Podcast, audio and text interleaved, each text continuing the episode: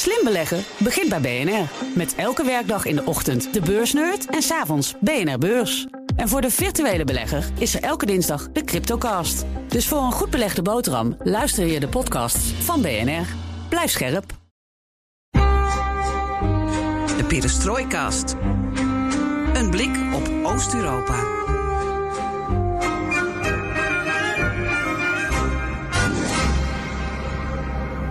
Welkom bij BNR Perestrooikast, nummer 37. Eentje op verzoek van onze man in de Baltische landen, Koen Verhelst. Ja, ere die ere toekomt. Want aan de vooravond staan we van 9 mei, de dag van de Russische overwinning op Nazi-Duitsland 75 jaar geleden. Nou, die traditionele 9 mei-parade, die gaat niet door vanwege het coronavirus. Floris? Klopt, maar Koen wees ons terecht op uh, Vladimir Poetin die de geschiedenis aan het herschrijven is. Want elke negatieve rol die de Sovjet-Unie speelde in de Tweede Wereldoorlog bestrijdt hij met verven en komt met een eigen versie. Ja, jij zegt nu terecht. Uh, ik ben benieuwd of je dat over een half uur ook nog zo vindt. Nou, terecht, want, terecht. Uh, in, in zijn optiek. Ja, in de optiek van de Balten, van de Polen. Daar gaan de nekharen recht overeind staan. Dus dachten we, dan brengen we Koen in deze uitzending. Um, we hebben hem uitgenodigd om de Baltische zorgen voor het voetlicht te brengen. En onze man in Rusland, Joost Bosman en ook Floris. Jullie gaan in op Poetins motieven. Twee tegen één. Lekker eerlijk. Joost, welkom vanuit Moskou. Dankjewel. En Koen, hallo. Goedemorgen. In welk Noord-Europees land zit jij nu in isolatie? Ja, ik ben in Duitsland op dit moment, niet in, uh, niet in Noordoost-Europa.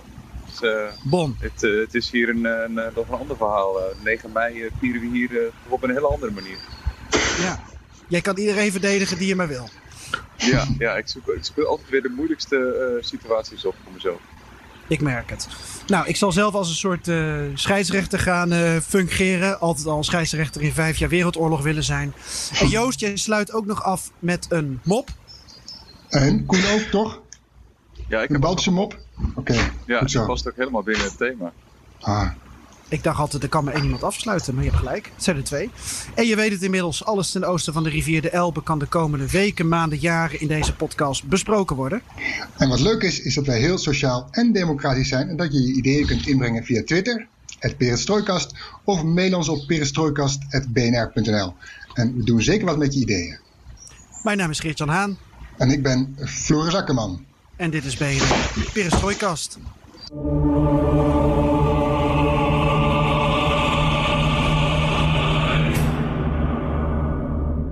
Koen, Joost.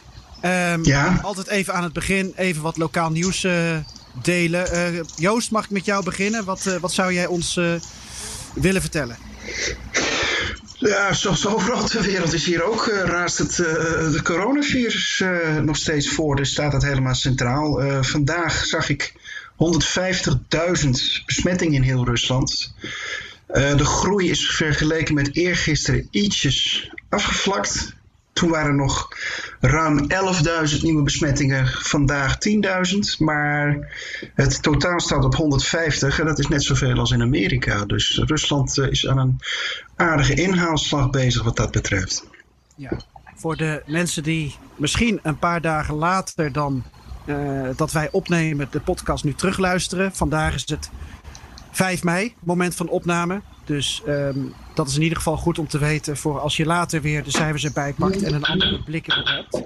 Um, Joost, nog heel kort. Ik zag ook dat jij het fenomeen defenestratie weer onder de loep hebt genomen. Sorry, het wat? Defenestratie. Wat is dat? Uh, uh, uit het raam vallen. Oh, ja, ja. Nou ja, er zijn drie gevallen geweest in Rusland van, van uh, afgelopen twee weken dat er uh, drie artsen uit het, het, het, het, raam zijn gevallen. En die hadden alle drie te maken met uh, de coronabestrijding, die artsen. Uh, ja, en dat is natuurlijk wel een beetje gek. Um, ze waren ook, twee ervan in ieder geval, behoorlijk kritisch geweest tegen een leidinggevende. uh, vonden dat er te weinig werd gedaan om het personeel tegen corona te beschermen. Waren te weinig mondkapjes, handschoenen. afgelopen vrijdag is een hoofdarts in Waronjer uit het raam gevallen. En die man die, um, die had op Twitter, of in ieder geval, nee, op contactje, de, de Russische tegenhanger van Facebook, een filmpje gezet waarin hij zijn klacht had geuit. En drie dagen later ineens verschijnt hij op een lokale, uh, de, de site van een lokale krant. Uh, met een filmpje waarin hij precies het tegenovergestelde zegt. Hij zei: Ik heb uit emotie gehandeld, het is niet waar. We worden beschermd en ik hoef niet meer verder te werken. En, en uh, we worden gewoon, ons wordt onze rust gegund. de artsen die hier werken, want daar klaagde hij over. Dus ja, en, en nu ineens is hij uit het raam gevallen. Ja. En als dat ja, drie keer in twee weken tijd gebeurt, dan is dat natuurlijk gek. Dan is dat in op zijn minst opvallend en nieuwswaardig. Zeker, dan staat het raam op veel plekken over, open. Um, Oké, okay, Koen, hoe gaat het bij jou? Daar nog mensen uit het raam gevallen of andere bijzondere gebeurtenissen? Nee, dat gelukkig niet. Maar uh, ja, er zijn natuurlijk wel, uh, het is wel natuurlijk het nieuws ook in, uh, in de Baltische landen, de, de, de corona-respons. Ehm, in, in, in, in, eigenlijk is het alle drie een beetje anders aangepakt. Maar ze zitten nu een beetje op hetzelfde moment om te zeggen van oké, we gaan langzaamaan de restricties wat versoepelen. En ze kijken daarbij ook heel erg naar elkaar. Ze, ze hebben kostoverleg van kunnen we de grenzen opengooien. en daar, daar is vooral dan, ja, Estland is wel een beetje de, de zwakke schakel, om zo gezegd. Want dat is het land met de meeste besmettingen. Die hebben een, ja, volleybalwedstrijd gehad begin maart op, op een van de eilanden. Met een Italiaans team dat op bezoek kwam. Dus ja, dat is nog steeds een beetje een vraag van hoe, hoe gaat het in Estland verder. En ehm, wanneer kunnen zij zeg maar, ja, openen richting Letland en Litouwen. En Finland kijkt daar ook weer naar het zuiden. Want die hopen natuurlijk nog wat arbeidsmigranten te ontvangen. Ja. vanaf half deze maand al. Dus ja, die, die zijn ook heel erg gebrand om, om toch de restricties langzaam te gaan opheffen. Maar dat kan natuurlijk alleen als je echt strak traceert en ja, van alle gevallen met corona nog weet hebt, zeg maar. En een strak duidelijk beeld hebt van wie er nog besmet is en wie nog een risico vormt. Dus dat is nu de, ja, de status van corona in, in, mijn, in mijn uithoek. Ja. Floris, jij nog nieuws van, vanuit de Elbe? Mm, nou, we kunnen het hebben over de politieke intriges in Kazachstan, Geert-Jan. Dat is wel uh, ver van de Elbe vandaan. Ja, maar nog altijd ten oosten, toch? Dat zeker. ja. Want uh, ja, de, de, daar is de dochter van oud-president Nursultan Nazarbayev, uh, Dariga, als verrassend op een zijspoor gezet. wat niemand zag aankomen. Want zij bekleedde de functie van senaatsvoorzitter een aantrekkelijke post. Want mocht de president, de huidige president Tokayev, iets overkomen, dan neemt zij zijn plek in. En ook was het voor haar natuurlijk een ideaal opstapje om ooit een gooi te kunnen doen naar het presidentschap. Haar vader is weliswaar president af, maar bekleedt toch wel een machtige positie op de achtergrond. En ja, in combinatie met zijn dochter leek het erop dat natuurlijk een, een, een mooie Nazarbayev-dynastie in de maak was. Um, maar nu is hij dus plotsklaps verdwenen, althans vertrokken van, uh, van haar positie. En ja, er gaan natuurlijk allemaal geruchten van, ja, hoe, hoe kan dit? Wat, wat, wat, uh, wat, uh, wat is hier de reden achter? De reden van? Um, zou kunnen dat Tokayev zich gesandwiched zou voelen tussen vader en dochter Nazarbayev aan de ene kant vader boven zich, achter zich en onder dan uh, dochterlief. Om wat meer bewegingsruimte te krijgen heeft hij een kant van het belegger afgehaald. En uh, ja, is uh, dochter Dariga laten vallen. Um, je zou kunnen zeggen dat Tokayev dat niet kan doen zonder de goedkeuring van Nur Sultan, de vader dus van Dariga. die zou niet blij zijn met de openheid van zijn dochter over het familiefortuin. Wat ook misschien mee kan spelen is Tokayev opereert anders dan uh, Nur Sultan. Uh, de huidige president is actief in het geval van rampen of nu bij corona. Hij bezoekt het zorgpersoneel. En terwijl Nazarbayev in het geval van conflicten of als iets aan de hand was in het land zich soms dagen niet liet zien en dan pas met een reeks maatregelen kwam. Dus hij probeert Tokayev misschien toch wat, wat onafhankelijker uh, op te treden en het lukt beter zonder dochter Nazarbayev. Tot zover deze eh, politieke uh, spanningen in Kazachstan. Ik kan me ook voorstellen dat het spel nog lang niet is gespeeld en dat uh, de familie Nazarbayev misschien nog met een tegenzet komt. Dit waren wel een heleboel slagen om de arm. Ja, Heel dus, vaak het woord eh, zou gehoord. Ja, ik vind het altijd lastig om dat vanuit eh, het, het, het Holland eh, dat helemaal te beoordelen om wat zich in verre Kazachstan afspeelt. Ja. Hey, we maken de perestrooikast. Jij bent de duider van 30 landen. Dat moet je gewoon weten. eh, Uit je bolletje. Nee, ik ken mijn, ik heb, neem, ken mijn bescheidenheid. Oké, nou, tot zover dan wel deze bijdrage. En wel interessant om dat inderdaad in de gaten te Ja, houden. en dan halen we misschien Eh, weer Bob Deen in de uitzending of zo. Iemand eh, eh, die er eh, echt alles van weet. Ja, heel kort, ik heb niet echt nieuws van deze week, maar Mhm. misschien nog een terugkijktip. We hebben dodenherdenking in Nederland gehad met de toespraak van de koning. En volgens Iwona Kusht, een van onze Polenkenners, eh, verwees de koning eh, naar een toespraak begin dit jaar in Auschwitz. Waar hij en Maxima ook waren bij de herdenking bij Birkenau, bij de Poort des Doods. En ehm, ik had diezelfde indruk dat de koning veel verwees, indirect, naar de toespraak van Marian eh Turski. Dat is ja, een van de mannen die de Tweede Wereldoorlog en de kampen heeft overleefd. En nog steeds eh, eh, strijdt voor ehm, ja, erkenning van de slachtoffers. eh, voordat we het niet zullen vergeten. En Turski gaf een geweldige toespraak eind januari ehm, daar in Polen. Ehm, iedereen was erdoor geëmotioneerd. En hij zei onder andere: wees niet onverschillig. En dat hoorde je ook veel terug in de toespraak van de koning. Dus ik wil eigenlijk iedereen aanraden, en dat zullen we ook op ons Twitterkanaal zetten. Kijk even de 20 minuten durende toespraak van Marian Turski terug. Ehm, hij is inmiddels 93. Hij is eh, na de oorlog een geweldig journalist geworden. En hij wordt nu ook voorgedragen vanuit eh, een aantal mensen in eigen land. Niet de regering, maar wel bijvoorbeeld door Olga Tokarczuk. Eh, wordt hij endorsed om bijvoorbeeld kandidaat te zijn voor de Nobelprijs voor de Vrede. Want 75 jaar na de bevrijding zou dat een mooi gebaar zijn. Mhm, zeker. Eh, ik vond het mooi om even te benoemen. En eh, lees de speech van de koning terug. Bekijk de speech van Turski. En oordeel zelf.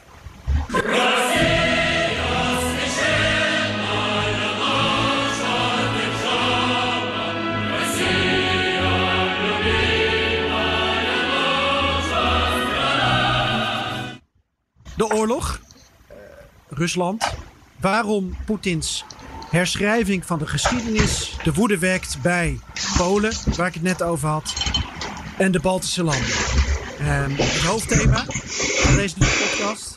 En eh, ja, we doen het dus vanuit verschillende locaties. Eh, je kan ons horen vanuit Utrecht, Zandvoort, Moskou en Noord-Europa. Eh, als we daar Duitsland even onderscharen, waar Koen momenteel bivakkeert. En ja, dat kan betekenen dat je af en toe wat ruis op de achtergrond hoort. En hopelijk eh, heb je daar weinig last van. Ja, in december vorig jaar hield Poetin verschillende toespraken op een aantal bijeenkomsten. Zoals een ontmoeting met de Duma en de Federatieraad en een overleg met andere leiders van de voormalige Sovjetlanden. Die hadden niet zozeer te maken met de Tweede Wereldoorlog, maar toch ehm, greep Poetin deze momenten aan om zijn visie op het uitbreken van de Tweede Wereldoorlog te geven. En Floris, even als eh, voorafje ter introductie, eh, waarom kwam Poetin hier dan toch mee?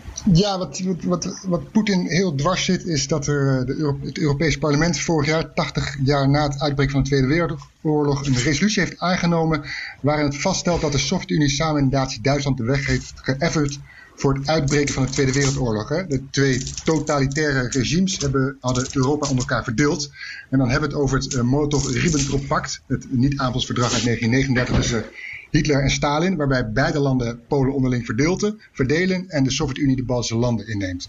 Uh, Poetin veroordeelde dit pact altijd, maar is nu, en ook bijvoorbeeld de Russische ambassadeur in Nederland, bezig om een andere draai te geven aan deze pagina van de Russische geschiedenis. Ja, je noemt al een paar dingen waar ik ook uh, kanttekeningen bij kan plaatsen, maar daar, daar zo meteen over. Mhm. Mm -hmm. uh, hoe luidt die draai?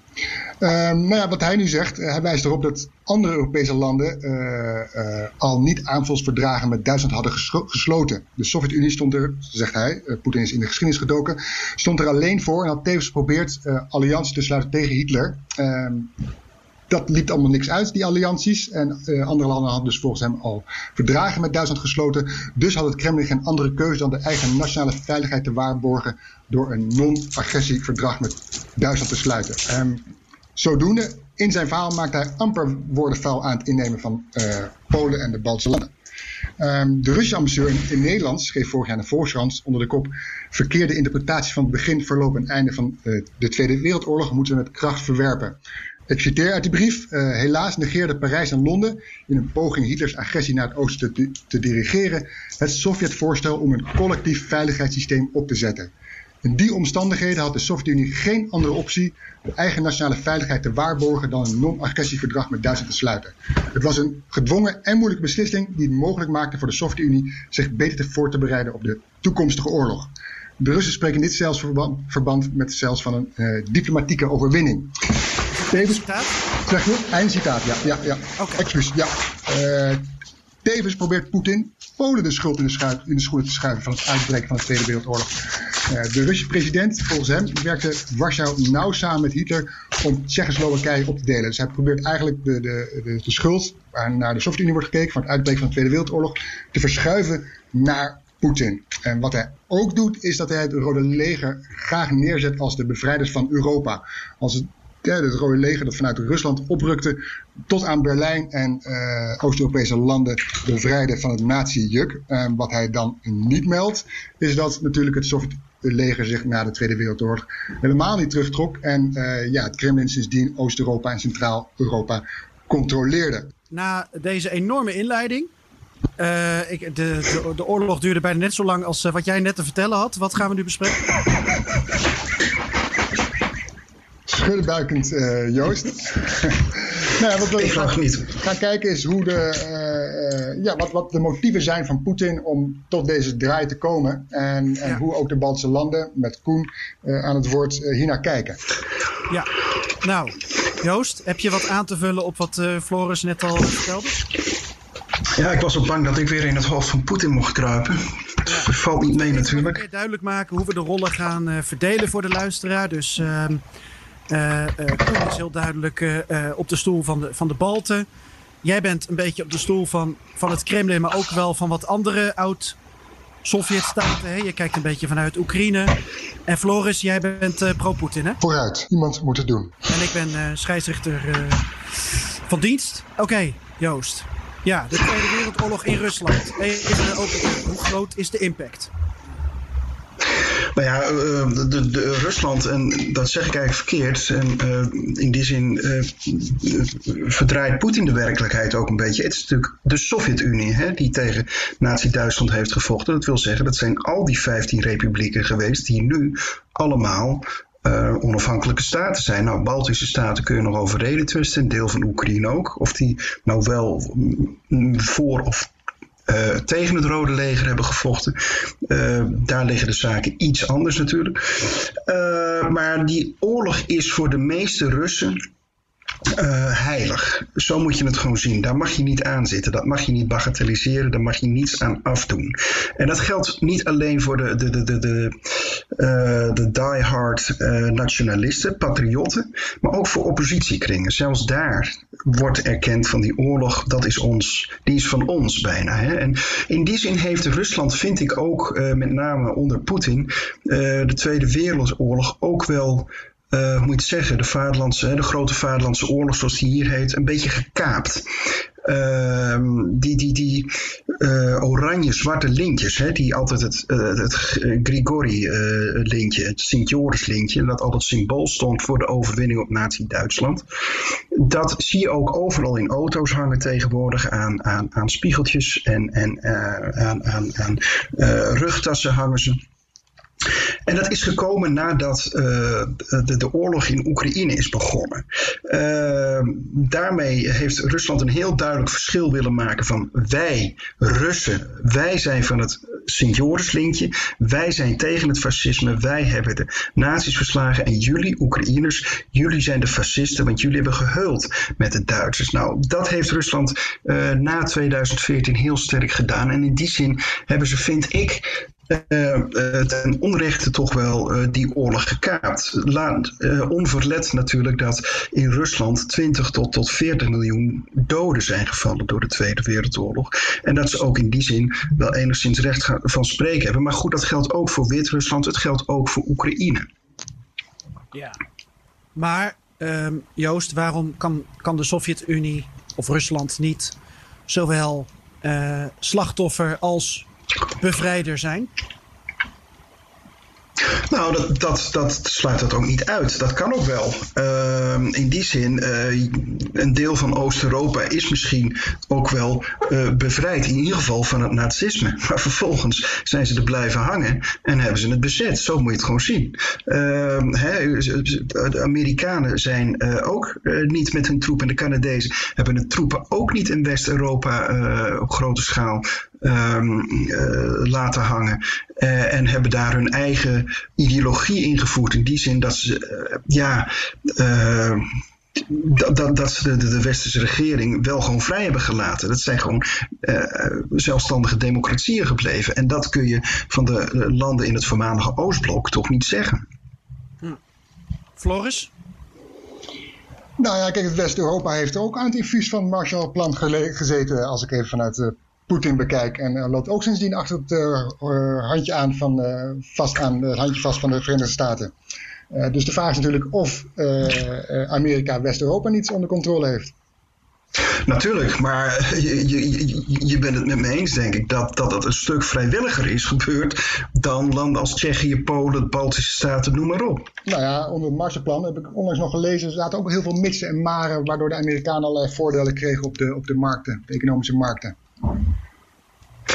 Dat, dat zou wel, maar het verzet in, in West-Europa was er veel minder tegen. Uh, de, de, de, de, de ideologie in Oost-Europa, uh, met name op de bevolking, was veel dwingender. Mm-hmm. uh, een ideologie die de mensen eigenlijk gewoon niet wilden. Het is ook niet voor niks dat in 89 daar. Uh, die, die, die, die, die, dat, dat, die, die ideologie uit elkaar is gevallen. En dat die landen gillend weg zijn gerend bij uh, Rusland en zich hebben aangesloten bij de Europese Unie. Dat zegt genoeg, denk ik.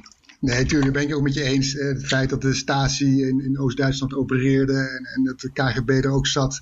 Uh, was de verdrukking daar en onderdrukking veel sterker. Of ja, die was natuurlijk niet zoals niet in het Westen.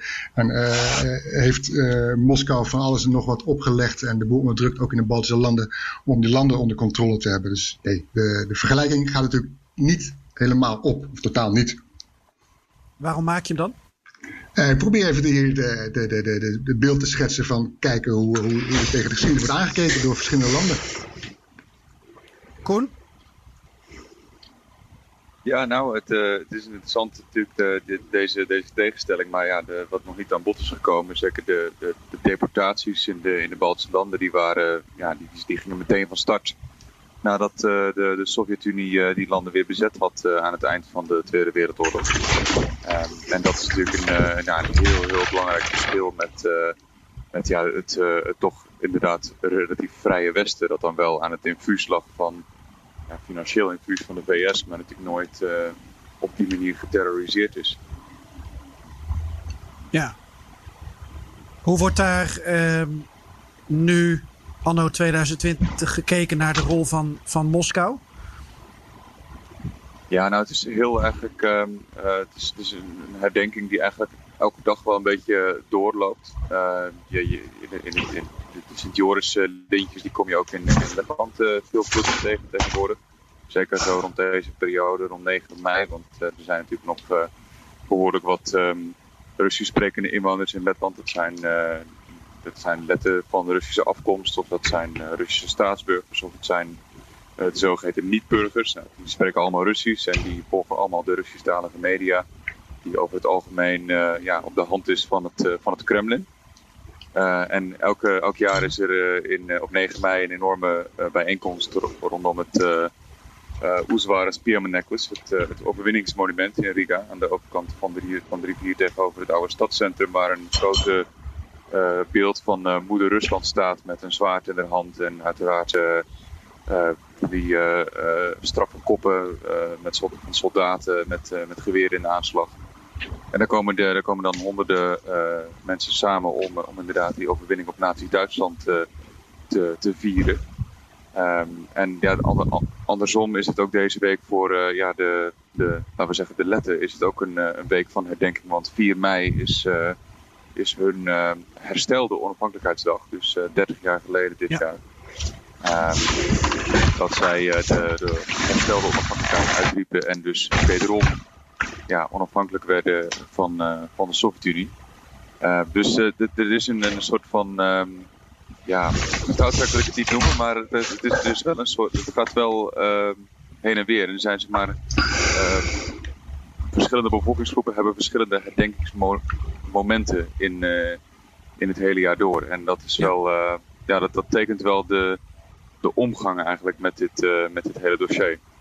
Ja, ja, dat geldt natuurlijk uh, uh, ook voor bijvoorbeeld de Caucasische staten, Georgië, Azerbeidzjan, die ook honderd jaar terug in een, in een merkwaardig proces kwamen van, van onafhankelijkheid en poging tot democratie en vervolgens weer in andere handen vielen. En, nou ja. Interne, exact, ja. Nee, de, de Baltische landen hebben in, in 2018 natuurlijk alle drie hun 100-jarig bestaan gevierd precies omdat ze inderdaad aan het eind van de Eerste Wereldoorlog de, ja, de kans hadden om hun onafhankelijkheid uit te roepen. En daaraan ook uh, ja, lang voor, ja, tot en met het begin van de Tweede Wereldoorlog, toen Stalin ze.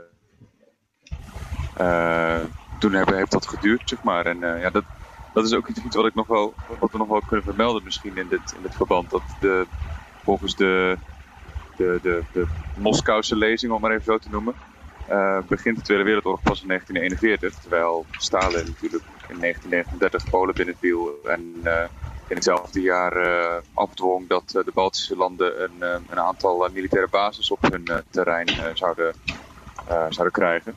En hetzelfde geldt voor, voor hmm. Finland, wat natuurlijk het jaar daarna onder de voet gelopen werd in de, in de winteroorlog. Dus, um, dus, dus, dus de, de, de, oorlog begon eigenlijk al veel eerder ook vanuit, ook voor de Russen. Maar op de monumenten in Rusland en in uh, de voormalige Sovjet-Unie staat altijd 1941. Van het moment dat. Uh, maar dat is misschien niet helemaal een. Dat is misschien niet helemaal een, een argument om nu in te brengen. Want dan moet je ook Nederland natuurlijk bekijken. Waarbij wij ook zeggen van ja, de oorlog duurde vijf jaar. Nou, dat was in, in werkelijkheid ook langer. Wij rekenen ook vanaf 1940, vanaf bombardement op Rotterdam. bezet in 1939. Het gaat ook om in 1939 dat de Sovjet-Unie begon met de innemen van Polen, deels en de Baltische landen in, in, trok. Je kan natuurlijk doen alsof je, je, je alleen maar slachtoffer bent en je alleen maar verdedigt. Uh, terwijl je twee jaar daarvoor al als agressor uh, bezig bent geweest. Ja, ja, precies. Dat, dat punt probeer je te maken. Helder. Nog even kijken naar de motieven van Vladimir Poetin. Die nu uh, 20 jaar aan de macht is in Rusland. En, en zijn kijk op deze geschiedenis heeft en heeft uh, verder ontwikkeld. Uh, Joost, Floris, wie mag ik een beurt geven? Ga je gang Joost, ik volg jou wel naar jou. Ja, nou ik denk dat Poetin twee motieven heeft. A, uh, ten eerste is, is, is, is het misschien ook wel echt zo in zijn beleving. Ik denk dat hij er ook voor een deel zelf wel in gelooft. Het is ook een beetje met verschillende brillen naar de wereld kijken natuurlijk. Hè. Ik bedoel, je kunt er altijd over discussiëren. Ik denk dat Poetin dit enerzijds ook wel gelooft. Uh, anderzijds heeft hij het ook nodig uh, voor zijn uh, eigen handhaving van zijn eigen positie. De, hij heeft gewoon op dit moment, zeker nu de coronacrisis is uitgebroken, maar al vijf jaar lang het Russische volk niet zo gek veel meer te bieden in termen van, van economie, van vooruitgang, van, van voorspoed.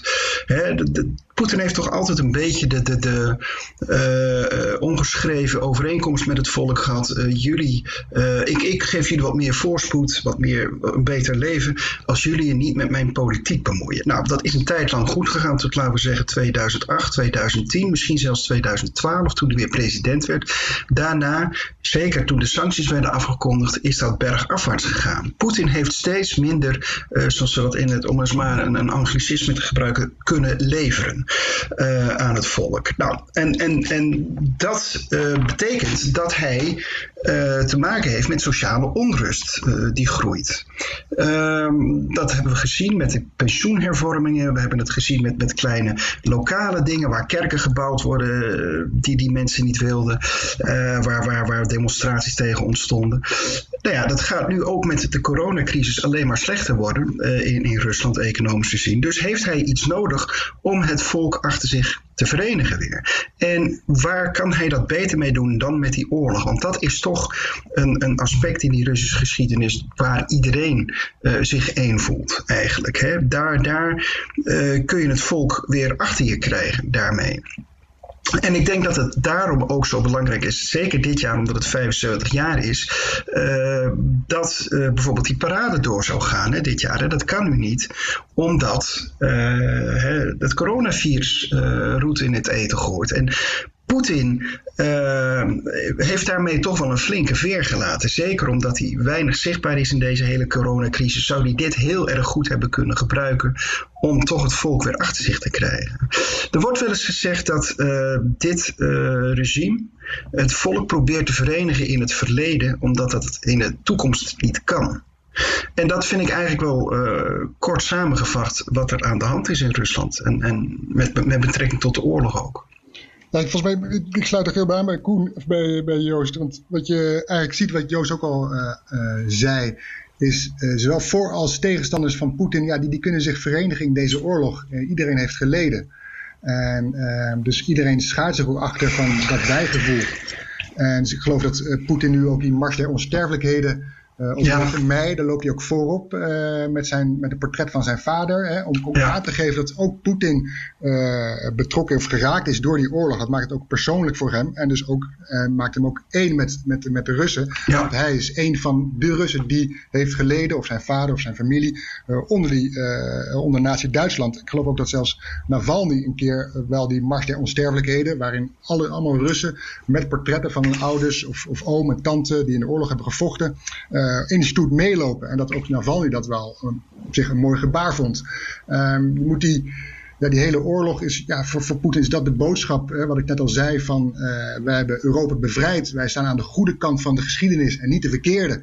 Zoals het Europese parlement ons probeert te plaatsen. Hè. Wij, die oorlog is voor ons van, eh, daar tonen we ons veerkrachtig in opofferingsgezindheid, heldhaftigheid, helder verhalen, dat willen ze graag horen. De, de negatieve kanten, de, de, de, ontmoetingen tussen Duitse en Sovjet-generaals, uh, uh, die worden uit de geschiedenisboekjes uh, weggelaten. Dus dat beeld moet gewoon neergezet worden van wij zijn groots, wij zijn sterk en Poetin is, wil ook proberen hiermee respect af te dwingen bij het Westen. Hij vindt nog altijd dat het Westen te weinig waardering toont voor alle offers die de Russen hebben gebracht in de Tweede Wereldoorlog. Dus hij, hij zegt ook van met het oog op wat het Europese parlement heeft gezegd, uh, die resolutie. Het is onze plicht, zei Poetin uh, dit jaar, uh, om altijd de prijs van deze overwinning te onthouden. we staan niet toe dat iemand deze heroïsche pagina van onze geschiedenis doorkrast.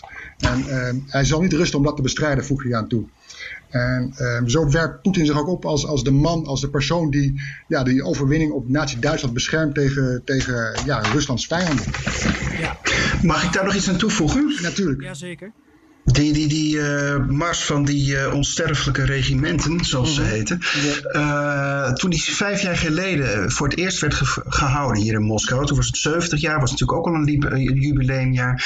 Toen is dat een gigantische happening geweest hier in Moskou. En ook omdat Poetin, het was de eerste keer, zelf voorop ging. Hè, met een foto van zijn vader. er liep een half miljoen mensen mee. De sfeer in heel Rusland was euforisch. Want overal, in het hele land, het werd overal gehouden liepen er miljoenen mensen mee. Maar ook deze mars van die onsterfelijke regimenten is op zijn beurt door de regering gekaapt. Ja. Uh, het is een initiatief dat twee jaar daarvoor in Tomsk, in de stad Tomsk, is georganiseerd door een lokaal televisiestation. Um, en het, het, het, het, grappige was, of het, het, het, ironische was, dat het eigenlijk een heel kritisch tv-station was. Die waren heel erg tegen de, de, de huidige uh, zittende macht in Rusland.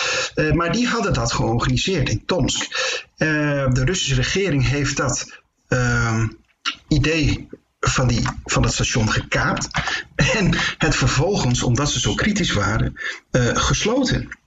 Dus ja, er zit wel een hele wrange kant ook aan die, aan die, aan die, aan die mars van onsterfelijke regimenten. Het is ook echt weer een, een, een, een, een truc geweest bijna om weer het volk achter Poetin te krijgen, achter dit regime. Ja. Uh, in die zin is het ook wat minder oprecht dan het misschien aanvankelijk lijkt. Kijk, de mensen die er meelopen, die, die, die, die, die zullen ongetwijfeld oprecht zijn. Die voelen dat zo, want hun grootvaders, hun vaders, grootvaders hebben meegevochten in die oorlog. En dat zien ze nog altijd met heel veel trots, uh, kijken ze daarnaar. Dus die zullen dat echt wel hebben gedaan. Maar vanuit hogerhand is het toch een beetje ja, een truc geweest. Ja, wat, wat dat betreft grijpt Poetin echt alles aan om die Tweede Wereldoorlog naar zich toe te trekken en de overheid daar uh, uh, en uit te spelen, ja. En uit te spelen. Dat zag, dat zag je ook bij de oorlog in Oekraïne, waarin hij, uh, toen die oorlogheid, uh, oorlog in 2014, 15 een volle hevigheid losbarstte, vergeleek hij bepaalde veldslagen met het beleg van Leningrad. Ja. Juist om, om de, de Russische volk achter, zich, achter die separatisten die daar tegen Kiev strijden, uh, om, om die te steunen. En ook om te laten zien van, kijk Kiev, wat Joost al zei, is, zijn fascisten, nazi's. Wij staan aan de goede kant van de geschiedenis.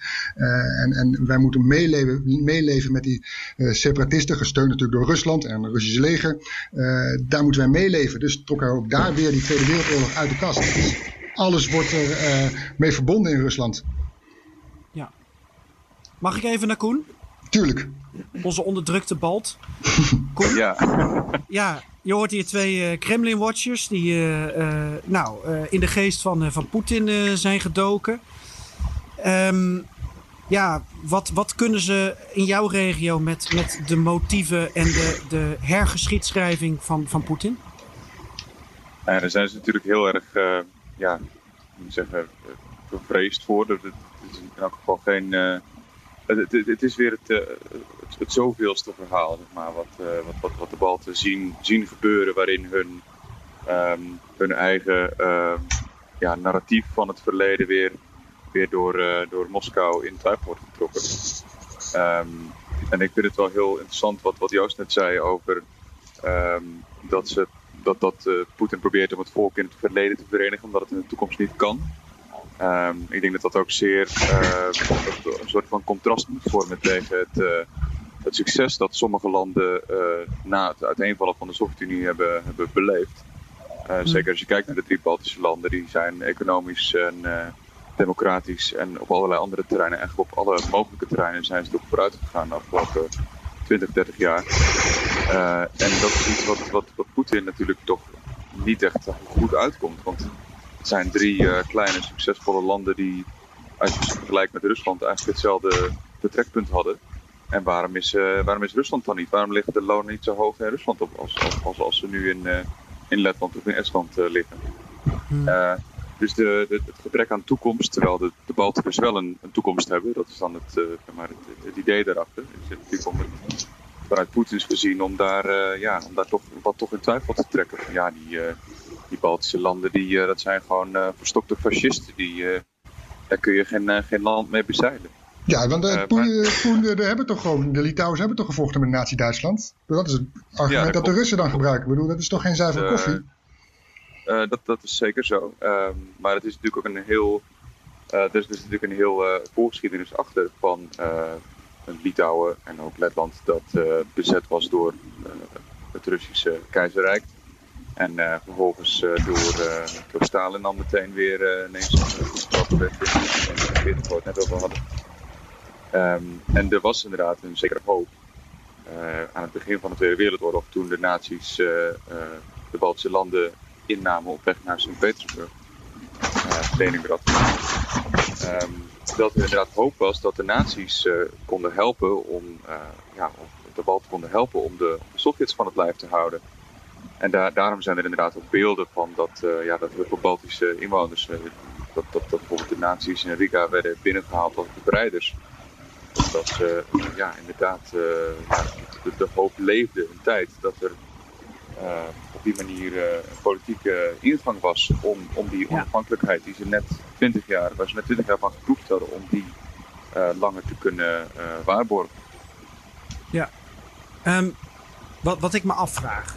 Uh, ik ben zelf nu uh, uh, het boek van Eric Lee aan het lezen over de opstand van de Georgiërs op Texel. Daarover meer in, in een volgende podcast als we wat meer over boeken gaan praten. Maar wat mij daaraan al, aan opvalt is um, hè, de voorgeschiedenis is ook belangrijk. Dus waarom besloot de Georgiërs om samen te werken met Duitsers? Nou, dat heeft te maken met wat dan bijvoorbeeld in de Eerste Wereldoorlog gebeurde. Of met wat er tussen de twee oorlogen, oorlogen gebeurde. Dus de relatie Georgië-Duitsland. Georgië, Sovjet-Unie. Um, alle, alles staat ook in elkaar in verband. Dus wat ik me nu zo afvraag aan deze hele discussie. dan ga ik even naar Joost. Um, waarom is er zo weinig ruimte voor nuance en voor het grijze gebied? Waarom is alles zo zwart-wit aan dit verhaal? Dat is een goede vraag. Ik denk, ja, ik denk dat het ook een beetje in de Russische volksaard zit uh, om, om dingen zwart-wit te zien. Uh, voor de rest, ja, om, om, omdat het voor propaganda wordt gebruikt. En, en propaganda is per definitie zwart-wit natuurlijk.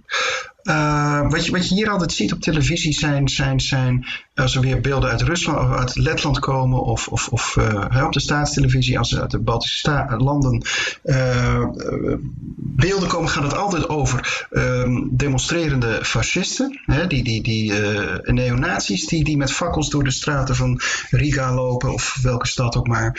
Um, en het gaat over de discriminatie van de Russische minderheid, die zijn eigen taal niet zo mogen spreken en dergelijke. Uh, ja, en dat is toch gericht op, op, op propaganda. En propaganda is per definitie ongenuanceerd. Ik denk dat dat daarmee te maken heeft. Ja, maar kan je in uh, hedendaags Rusland een andere opvatting over de oorlog hebben? En zijn er ook kanalen die daar aandacht aan besteden? Over de oorlog. Nou ja, weet je, uh, er is een keer een, een uh, telekanaal Dorst, TV Regen. Dat ken je nog wel. Dat is op een gegeven moment, dat was een, een hele kritische, liberale televisiezender. Uh, opgericht, meen ik, althans groot geworden in 2011 toen Floris nog in Moskou woonde. Die weten nog wel. Uh, tijdens de grote demonstraties wegens verkiezingsfraude. Uh, zij hebben daar toen een, een voortrekkersrol in gespeeld en, en, en zijn toen heel populair geworden. Die hebben het gewaagd om, ik meen in 2013, 2014, een, een uh, hoe heet het, een, een, een opiniepeiling te houden over de vraag of het beleg van Leningrad uh, zoveel mensenlevens waard is geweest. Met andere woorden, de vraag was: had Leningrad niet gewoon aan de nazi's uh, overgeleverd moeten worden, uitgeleverd moeten worden, opgegeven moeten worden, om dan op die manier miljoenen levens te redden? Nou, dat is voor de regering uh, reden. Daar is, daar is ontzettend veel kritiek op geweest. Want dat was echt vloeken in de kerk. Hoe kon je zoiets zeggen? Eh, TV Dorst heeft het ook uh, met een straf moeten bekopen. Die inhoudt dat ze van de ether gehaald werden. Dat ze nu alleen nog maar via internet te zien zijn. En ze zitten ergens in een buitenwijk. Een klein driekamerfletje. waar ze hun uitzendingen nog maken. nou, het gaf wel iets aan over, over hoe er tegen die oorlog wordt aangekeken. En dat je er ook eigenlijk geen kritiek op mag hebben. Ja.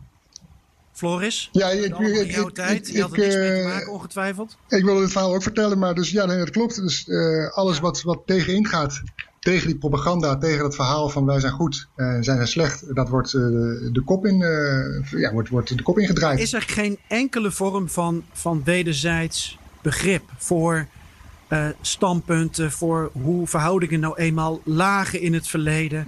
Kan er geen enkele middenweg te vinden zijn? Uh, onder het huidige Poetin van Rusland, nee.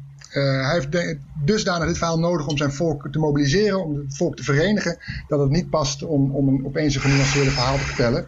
Uh, dat, zou, dat zou te veel vraagtekens oproepen in, in het verhaal van, dat Poetin wil brengen. Nou, wat ik nog even wilde aanvullen op, uh, op wat Floris net zei. Um, wat, wat ook meespeelt in, die, in, die, in die, uh, dat hakken in, de, in het zand zetten van die Russen over wij zijn goed, uh, zij waren kwaad. is dat de, de, de, de Russen uh, nog altijd uh, kampen met het trauma van, van, van, van het Stalinisme.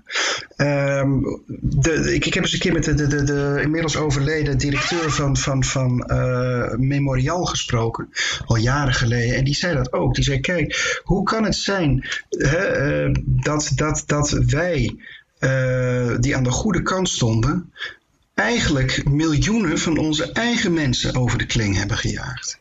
dat is een soort schizofreen, uh, schizofreen beeld waar Russen eigenlijk niet, uh, niet uitkomen. En daarom is heel sterk het idee van, maar zij waren fout en wij waren goed. Om maar niet te hoeven praten over dat ook binnen Rusland zelf eh, in de tijd van Stalin miljoenen burgers gewoon geëxecuteerd zijn natuurlijk en, en omgekomen in kampen. Uh, dat maakt het extra ingewikkeld en dat maakt denk ik dat Russen extra hun hakken in het zand zetten. Als je kijkt naar de jodenvervolging in de Sovjet-Unie, dat wordt de jodenvervolging uh, in de Tweede Wereldoorlog op, de, op Sovjetgrond. Daar wordt dus helemaal vlak na de Tweede Wereldoorlog en nog steeds wordt er helemaal niet gezegd dat er bijvoorbeeld Oekraïners uh, nu wel, maar toen de tijd niet onder de Sovjet-Unie. Maar nu dat daar Russen aan hebben meegewerkt. Het kon dus niet zo zijn dat de Russen collaboreerden uh, met, uh, met de nazi's. dus dat wordt gewoon verzwegen. Dat zie je ook in herdenkingen. dat de Joden worden niet ex expliciet uitgelicht in herdenkingen in de Tweede Wereldoorlog. Er wordt ook gezegd van het hele Sovjetvolk leed. er kan niet één volk worden uitgepikt. We waren allemaal slachtoffer van het nazisme. Dus ja, dat, dat beeld zit er eigenlijk vanaf de Tweede Wereldoorlog, vanaf het einde zit dat er al ingeslepen. En dat dat ja, dat blijft zich herhalen door mensen die ja, op dat communisme daarmee zijn opgegroeid en opgevoed. En in zekere zin dat willen doorzetten, die lijn van die Tweede Wereldoorlog. Ja, ik wil weer even naar Tallinn. Het, het moeilijke daaraan is ook dat als je dan. sorry. Ja, ik wilde net naar jou, Koen. Ja. Ah, ja, nou, het, het moeilijke aan deze, deze soort van het, het, gelijkstellen van alle Sovjetvolken is dat je net doet alsof alle Sovjetvolken als we dan daar de bezette uh, Letten, Litouwers, Est ook even bij rekenen. Uh, dat die dan ook geleden uh, hebben onder de, de, de nazi-bezetting, wat natuurlijk zo is. Maar ze dan tegelijk de, de, tegenoverzet, zo van wij hebben ze bevrijd en wij hebben ze beschermd. Mm -hmm. Terwijl dat natuurlijk ver, verre van de, de, de, de, waarheid is. Ja. Koen, ik wilde ook nog aan jou vragen, wat ik net met, met Floris en Joost besprak. Namelijk hand in eigen boezem steken. Hoe wordt daar door uh, Esten, Letten en uh, Litouwers op gereageerd? hebben ze dat, dat bewustzijn? Ja, dat begint langzaam te komen. Uh, er is een enige... Maar ook met moeite enige, dus? ja, absoluut hoor. zeker als het gaat om, om collaboreren met, met Nazi-Duitsland natuurlijk. Ik heb na, laatst een boek gelezen van een, ehm, van een Litouwse schrijver, Sigritis Parolskis. Darkness and Company. Het is volgens mij niet in het, in het Engels, of niet in het Nederlands vertaald. Hij beschrijft daarin een, um, ja, een, een, Litouwse fotograaf die, die, die gedwongen wordt om mee te reizen met een, met een Litouws regiment dat voor de nazi's allerlei ja, ja. En dat is eigenlijk meer op de, ja, de, manier van de holocaust in, in Litouwen. Dat, dat is een, een kuil laten graven door, door gevangenen en joden en ze dan aan de rand uh, met een nekschot uh, erin, uh, erin laten vallen. Het ja. is een, echt een, een, een hartverscheurend boek. Het is, het is ontzettend gruwelijk wat erin beschreven wordt. Maar het is allemaal wel waar gebeurd. En hij heeft dat beschreven juist omdat ja, om, om, om, om die discussie te openen en te zeggen van ja oké, okay, we kunnen wel blijven zeggen dat we politiek achter, hierachter stonden omdat we niet beter wisten. Maar we moeten ook wel onder ogen zien dat er zonder, zonder twijfel Litouwers bij waren die dat gewoon hebben gedaan. Ja. Uh, die daar zonder, uh, zonder scrupules aan hebben meegewerkt. En daar niet eens wellicht politieke uh, ideeën bij hadden, maar gewoon uit lijfsbehoud of uit pure, puur antisemitisme.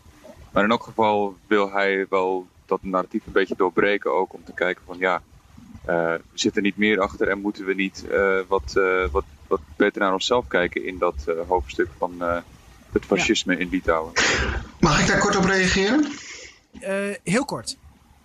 Wat je hier in Rusland vaak ziet is, dan zijn er weer, uh, of weer, dan zijn er de demonstraties van neonazies in Riga of waar ook maar. En dan is de teneur altijd, kijk eens, zie je nog wel, ze zijn geen spat veranderd. En het is natuurlijk ook kwalijk dat die mensen nu nog steeds op straat lopen om, om, om dat te herdenken. Uh, dat wil zeggen, nou ja, uh, het, zul, het, zullen misschien niet hele grote groepen zijn, maar het wordt er in Rusland altijd uitgepikt van, kijk, die, die Balten zijn gewoon fascisten en ze lopen nu nog steeds zo.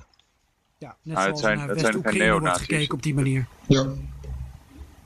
Ja. Nou, zo worden ze afgeschilderd natuurlijk hier. Ja, nee, precies. Ja. Het, is, het, het gaat veel, veel meer om bijvoorbeeld, uh, ja, het, uh, hoe dat dan heet, het, uh, de, de, de, de lastige tijd van zeg maar, dat de, de, de, de nazi's aan het terugtrekken zijn in 1944. En dat de Russen aankomen vanuit, vanuit Leningrad en zij dus op weg, op weg zijn naar Berlijn en daardoor via Riga en, en andere Baltische gebieden moeten doorstoten.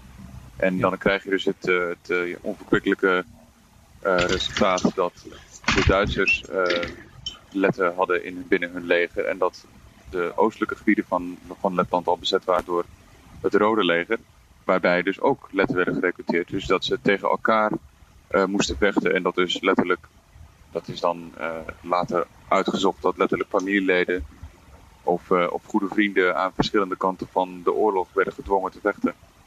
Um, en de, de herdenkingen waar, waar, je, waar je refereert, Joost, is waarschijnlijk 16 maart in Letland.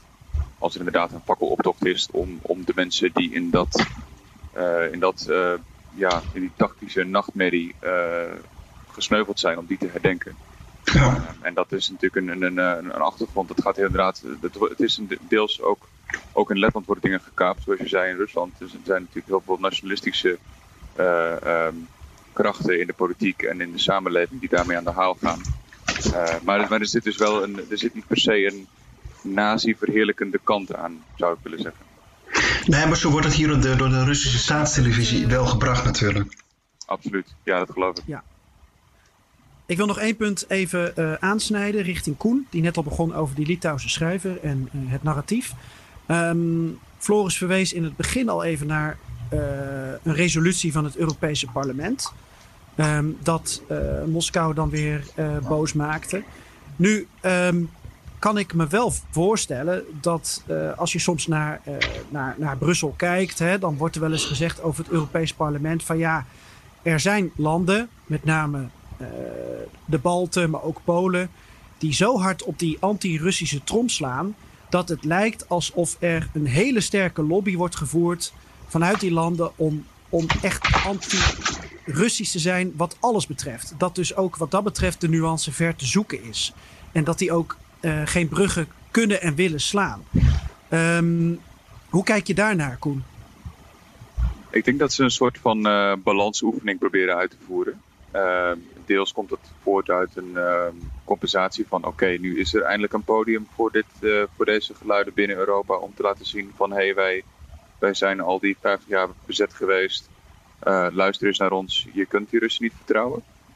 Um, dat, dat merk ik ook in, heel vaak gewoon in, in, gesprekken met, met, met Esten en Litouwers. En, en, en soms ook met Finnen die zeggen van ja, eh, je moet gewoon voorzichtig blijven in Rusland. Als je een, een handreiking doet, dan voor je het weet, uh, komt dat op een verkeerde manier terug. Um, Anderzijds is het natuurlijk ook wel weer zo dat ze puur uit defensieoogpunt, vooral de drie Baltische landen, dit wel nodig hebben. In de zin van ze moeten wel op het trom blijven slaan om te zorgen dat ze kunnen blijven rekenen op defensie van zowel de NAVO als de EU. Ja. dus dat is wel een narratief dat in stand gehouden moet worden. Ja. Um, anderzijds, het is ook wel goed, zou, vind ik zelf, als ik eerlijk ben, dat een Europees parlement meer luistert naar de lidstaten en naar de leden vanuit de lidstaten dan naar een, een land dat uh, ja, toch uh, bewezen desinformatie uh, rondpompt binnen dezelfde Europese Unie en de lidstaten binnen die Unie af en toe probeert te verzwakken. Ja. Wie zit er nou weer zo hard op zijn muis te klikken? Kan er maar één zijn. Ik zwijg. Hij zoekt even snel de mop op tussendoor. Ik heb het gehoord. Uh, maar is, is, Joost, uh, nee, ik zwijg nadrukkelijk. Nou ja, je, je, kunt je afvragen of, of, het, of uh, het woord niet is aan de historici om hier te, te, over, te oordelen in plaats van het Europese parlement. Of, of Moskou met allerlei resoluties en bezwaren komen natuurlijk. Ja, nou, ik denk dat nou, dan laten we dat over aan de historici, want ik ga de, de politisering vanuit Rusland enigszins te, te kenteren. Want het, het, het lastige is natuurlijk dat je, je kunt inderdaad meegaan in het uh, Russische frame en zeggen van oké, okay, er zijn zoveel Duitse, uh, sorry, er zijn zoveel, zoveel miljoenen omgekomen, die moeten we eren en dat is het dan. en, het, en het op die manier proberen te depolitiseren, terwijl je het stiekem wel politiseert. Ja, dan ontkom je er als Europese Unie misschien niet eens aan om dat ook te doen. Oké. Joost, is er al bekend wanneer de dag van de overwinning in Rusland wel wordt gevierd? Ja, uh, Poetin, ik geloof dat hij de wet nog moet ondertekenen, maar hij gaat het doen op 3 september. En ook daar is meteen alweer uh, getoeter over ontstaan, omdat dat uh, in Bestlan, je weet wel, die uh, stad in het zuiden in Noord-Ossetië, uh, waar in 2004 die gruwelijke gijzelingsactie in die school heeft plaatsgevonden. In Bestland is 3 september ook de herdenkingsdag. Dus daar waren ze er helemaal niet blij mee. Waarom? En je, je moet ook, uh, je kunt je afvragen of dit ook niet expres is gedaan. Het, het, het, kan bijna geen toeval zijn dat het op diezelfde dag wordt gehouden, omdat 3 september, die herdenking in Bestland, voor Poetin ook een ontzettende smet op zijn blazoen is. dus ja, hoe meer aandacht er dan naar gaat naar de, de, de, de, de, de parade, hè, die iedereen verbindt, uh, in plaats van naar, naar, naar, naar, naar Bestlan, hoe beter voor hem. Ja. Oké. Okay. Nou, Floris, was een mooi inkijkje in, uh, in 75 jaar uh, Oost-Europese historie. In een uur, netjes. Ja, ja, ik wilde wat korter, maar dat lukte niet. dat lukt nooit bij ons.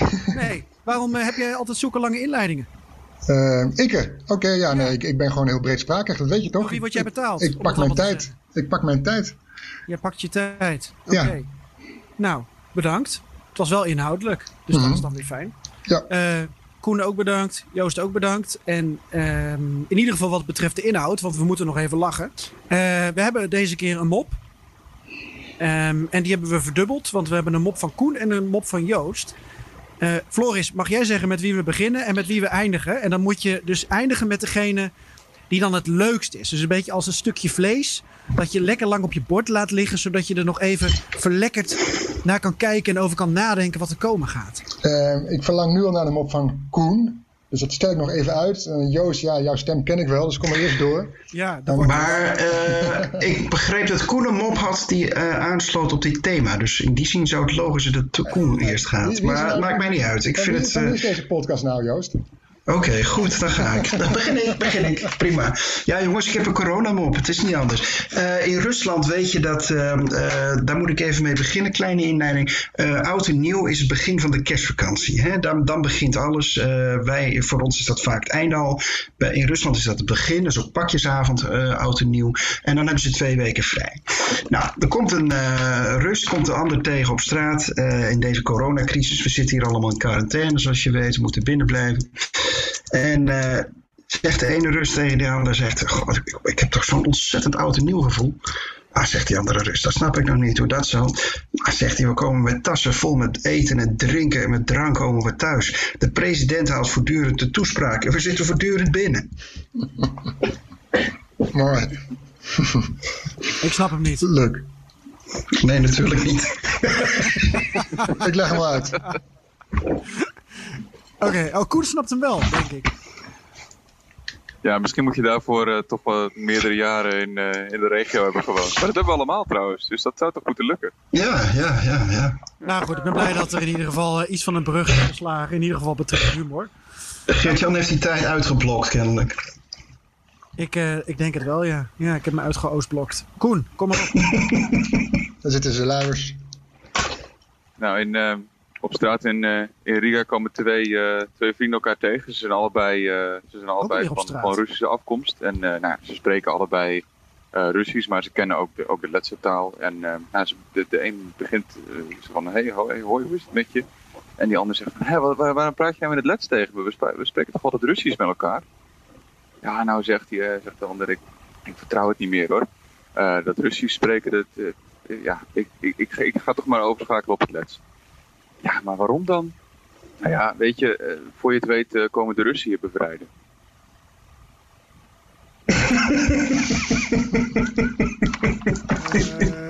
uh, um, ja. Dat moet je nooit uitleggen, maar doe een poging. Alleen jou snapt hem. Lijkt me toch... ja, omdat er op de Russische televisie natuurlijk altijd wordt gepraat over hoe de, de Russische minderheden in Letland worden gediscrimineerd. En eigenlijk is ja. dat niet waar. Dat vinden ze het best wel leuk in, Rusland, in Letland. Ja, ze zeggen altijd van, van hier, is, hier is het veel beter economisch. Dikke vinger naar Rusland. Alleen Moskou is misschien aardig. Enfin. Ik ben blij met het toetje van, van Koen als, als mop. Goeie keuze. Ja. Oké. Gelukkig. Ik ben blij dat het op band staat, want dan kan ik het terugluisteren om te begrijpen. Humor is moeilijk, eh, Geert-Jan. Ik Yo. dank jullie eh, voor jullie bijdrage en voor, het, eh, voor de grappen en de grollen en het historische besef. En eh, ja, alles wat we besproken hebben, daar, dat zal allemaal nog een staartje krijgen, denk ik. Ja, dit is nog niet het laatste woord over gesproken.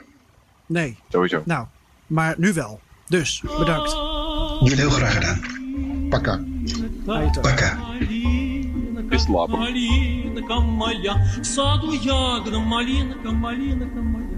Yeah.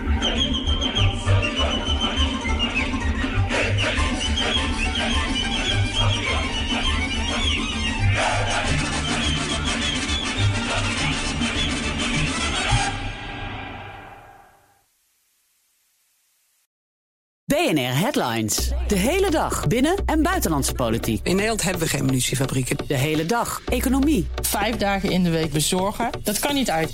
De hele dag technologie. Amerikanen weer op de maan. Heb je eigenlijk geen tijd, maar wil je toch op de hoogte blijven? BNR Headlines. Het laatste nieuws, maar dan in het kort. Ga naar je podcast-app en abonneer je op BNR Headlines.